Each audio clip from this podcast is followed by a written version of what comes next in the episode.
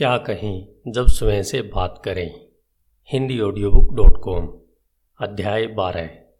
सम्मोहन नहीं, अवचेतन भी नहीं। आत्मचर्चा सम्मोहन नहीं है। असल में, आत्मचर्चा सम्मोहन से बिल्कुल अलग है। सम्मोहन आपके ग्रहणशील मस्तिष्क को अपने वश में कर लेता है और चेतन को प्रभावित करता है। सम्मोहन साधारण जागृत अवस्था में काम नहीं करता। जबकि आत्मचर्चा आपके चैतन्य रहते ही हर दिन जागृत अवस्था में काम करती है। सम्मोहन में आपको तंद्रा जैसी अवस्था में पहुँचने की आवश्यकता होती है। आपको चेतना के उस स्तर पर पहुँचना होता है, जहाँ अवचेतन मन के द्वार खुल जाएँ। तंद्रा की इस अवस्था में कोई दूसरा आपको शाब्दिक सुझाव देकर उन्हें अवचेतन मन में पहुँचा सकता है। आप स्वयं भी ऐसा कर सकते हैं। हालाँकि यह थोड़ा कम प्रभावी ढंग है। आप विशेष तौर पर चुने गए शब्दों के टेप द्वारा भी तंद्रा की इस अवस्था में पहुँच सकते हैं। लेकिन सम्मोहन और आत्मचर्चा के अंतर पर ध्यान दें। जब आप आत्मचर्चा का अभ्यास करते हैं या सुनते हैं तो आप तंद्रा की अवस्था में नहीं होते, आप स्पष्ट और चेतन होते हैं। मनोविज्ञान और चिकित्सा विज्ञान में इसे लेकर थोड़े मतभेद हैं कि सम्मोहन की अवस्था में वास्तव में क्या होता है। अधिकतर शोधकर्ता इस बात पर सहमत हैं कि सम्मोहन की अवस्था में पहुँचने के बाद लोग निश्चित प्रकार के सुझावों को अधिक ग्रहण करते हैं। चेतन और अवचेतन मन के बीच का कबाड़ भी कम दिखाई देता है।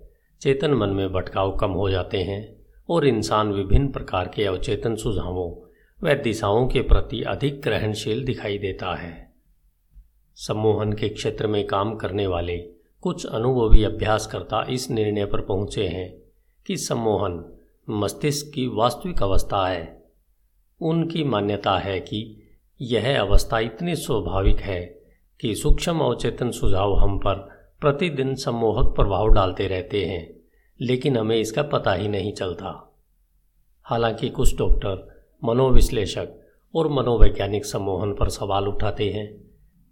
लेकिन इन्हीं क्षेत्रों में काम करने वाले कई अन्य लोग पुष्टि करते हैं कि उन्होंने दर्द कम करने, चिंता में राहत पहुँचाने, तनाव को नियंत्रित करने या आदतों को बदलने के लिए सम्मोहन का प्रयोग किया, जिससे उनके रोगियों को सहायता मिली है। ये लोग सम्मोहन को एक वैध साधन मानते हैं, जिसे न केवल स्वीकार करना चाहिए बल्कि आधुनिक विज्ञान के उपयोगी हिस्से के रूप में इसका प्रयोग भी करना चाहिए। यदि आप आत्मचर्चा का प्रयोग करके चेतन और सकारात्मक आत्मचर्चाकार बनने का विचार चुनते हैं तो यह समझना महत्वपूर्ण है कि सम्मोहन आत्मचर्चा का हिस्सा नहीं है। आत्मचर्चा सम्मोहन का प्रयोग क्यों नहीं करती? इसका इस बात से कोई लेना देना नहीं है कि सम्मोहन काम करता है या नहीं। कारण व्यक्तिगत उत्तरदायित्व से जुड़ा है। कारण यह है कि आप अपनी प्रोग्रामिंग के बारे में चेतन रूप से जागरूक रहें। अपनी ज़िम्मेदारी स्वयं लें। व्यक्तिगत उत्तरदायित्व प्रत्येक उस चीज़ की जड़ में है जो हम सोचते हैं, करते हैं, जिसकी कल्पना करते हैं, जिसे जीवन में हासिल करते हैं या हासिल करने में असफल होते हैं। व्यक्तिगत उत्तरदायित्व सारे व्यक्तिगत कार्यों की आधारशिला है। उत्तरदायित्व का अर्थ कर्तव्य या बोझ नहीं है। यह हमारी जवाबदेही का पैमाना नहीं है। यह तो हमारे व्यक्तिगत संकल्प का आधार है कि हम जीवन को स्वीकार करें और सर्वोच्च संभावना प्राप्त करें। जिस दिन आप पैदा हुए थे, संभवतः आपके आसपास कुछ और लोग मौजूद रहे होंगे, जिन्होंने संसार में आपके आगमन में सहायता की होगी। आपकी माँ वहीं थी, शायद डॉक्टर और एक दो नर्सें भी।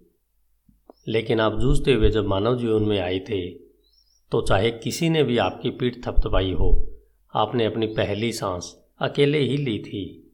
चाहे आपको कितनी भी मदद मिली हो, आपने वह पहली सांस अपने आप ली थी, और अगली सांस, और उससे अगली भी। आपने यह काम स्वयं किया था। हो सकता है कि आपको सहायता मिली हो, लेकिन जो साँसें आपने ली थी वे आपकी अपनी ही थी। किसी दूसरे ने आपके लिए सांस नहीं ली थी।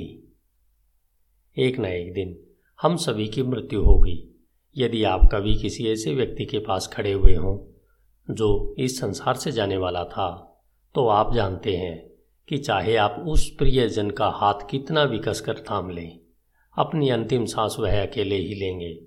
जब आप और मैं इस धरती पर अपनी अंतिम सांस लेंगे तो वह भी हम अकेले ही लेंगे। सहायता के लिए, कोई चाहे कुछ भी कर ले। वहाँ कितने ही डॉक्टर और उसके सहयोगी हों। संसार में पीछे छूटने वाले लोगों की कितनी ही आवश्यकताएँ हों, चाहे वे कितने ही आँसू बहा लें। जब भी हम यहाँ से जाएँगे तो अकेले ही जाएँगे। हो सकता है कि हमें राह दिखाने के लिए बहुत सी आत्माएँ मौजूद हों, लेकिन जिन लोगों को हम धरती पर अपने पीछे छोड़कर जाते हैं, उनमें से एक भी इंसान उस यात्रा पर हमारे साथ नहीं जा सकता। हम अपनी पहली सांस अकेले लेते हैं और हम अपनी अंतिम सांस भी अकेले ही लेते हैं। तो फिर ऐसा कैसे है कि बीच में जीवन के मध्य हम यह आशा करते हैं कि कोई दूसरा हमारे लिए साँसें लेने लगे?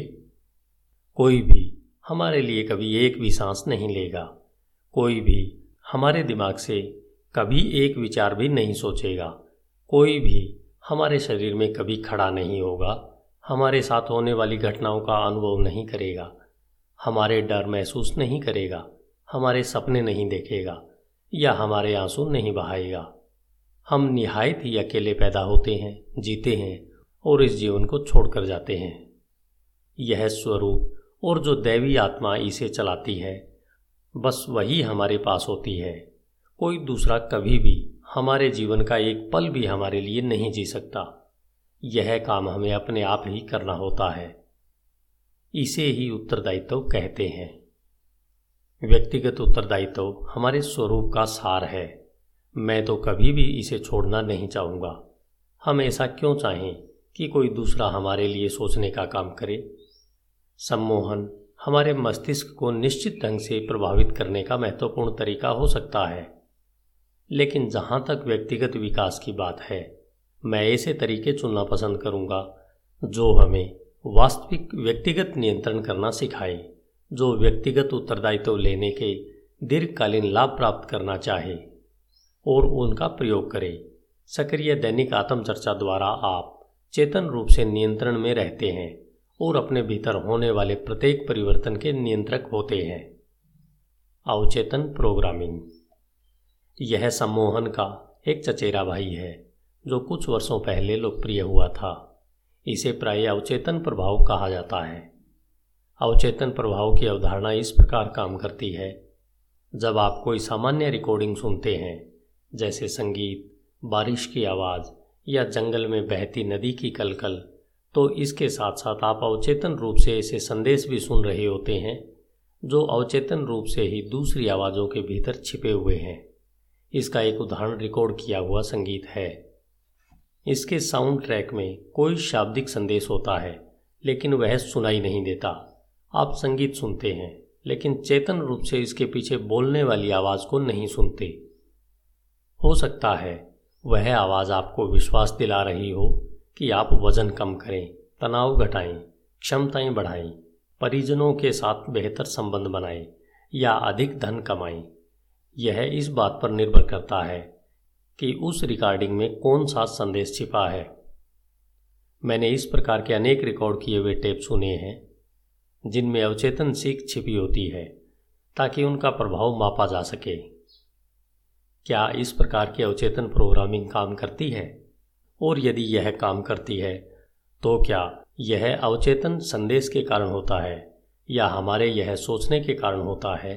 कि यह काम कर रही है, एक तरह का अवचेतन छलावा। कई साल पहले यह खबर छपी थी कि सिनेमाघर वाले फ़िल्म में संक्षिप्त अवचेतन संदेश डाल रहे थे, ताकि हम लोग दौड़कर कैंटीन जाएँ और सॉफ्ट ड्रिंक तथा पॉपकॉर्न खरीद लें। सरकार ने इस मामले में रुचि ली और सिनेमाघरों को चेतावनी दी कि वे अपनी फ़िल्मों के दौरान ऐसे अवचेतन विज्ञापन संदेश देना बंद कर दें। इसके बाद मानसिक नियंत्रण पर उठी दुविधा समाप्त हो गई और अधिकतर लोग इसे भूल गए। कुछ शॉपिंग मॉल्स के बारे में अपुष्ट खबरें हैं जो क्रिसमस के समय इसी तकनीक का प्रयोग करते हैं।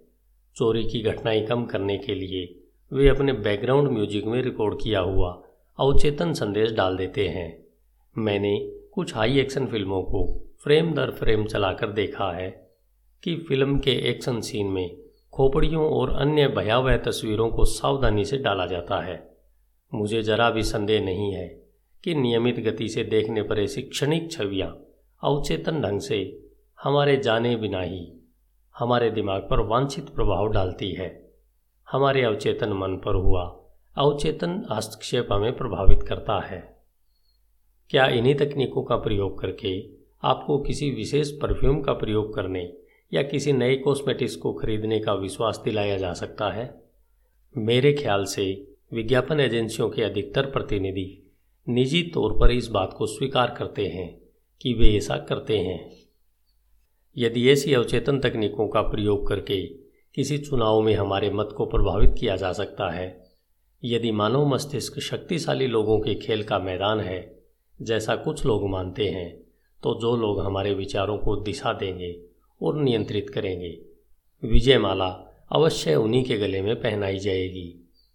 अपने विचारों का उत्तरदायित्व न लेकर हम अपने मस्तिष्क को दूसरों के इशारों पर नाचने के लिए खुला छोड़ देते हैं।